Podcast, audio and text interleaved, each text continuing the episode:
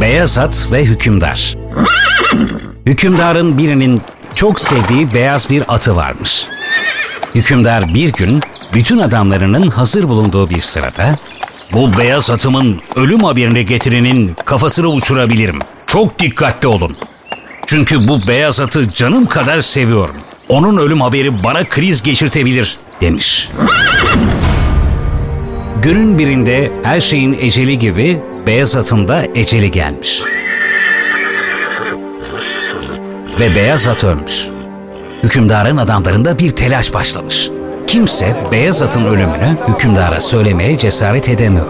Seyisbaşı düşünür taşınır. Olacak gibi değil.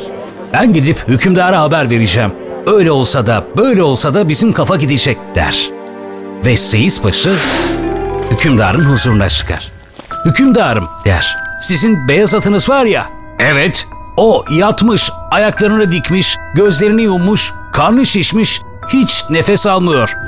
Hükümdar, "Seyisbaşı, Seyisbaşı, desene bizim beyaz at öldü." Seyisbaşı, "Aman hükümdarım, ben demedim, siz dediniz hükümdarım, siz dediniz" der ve kafayı kurtarır.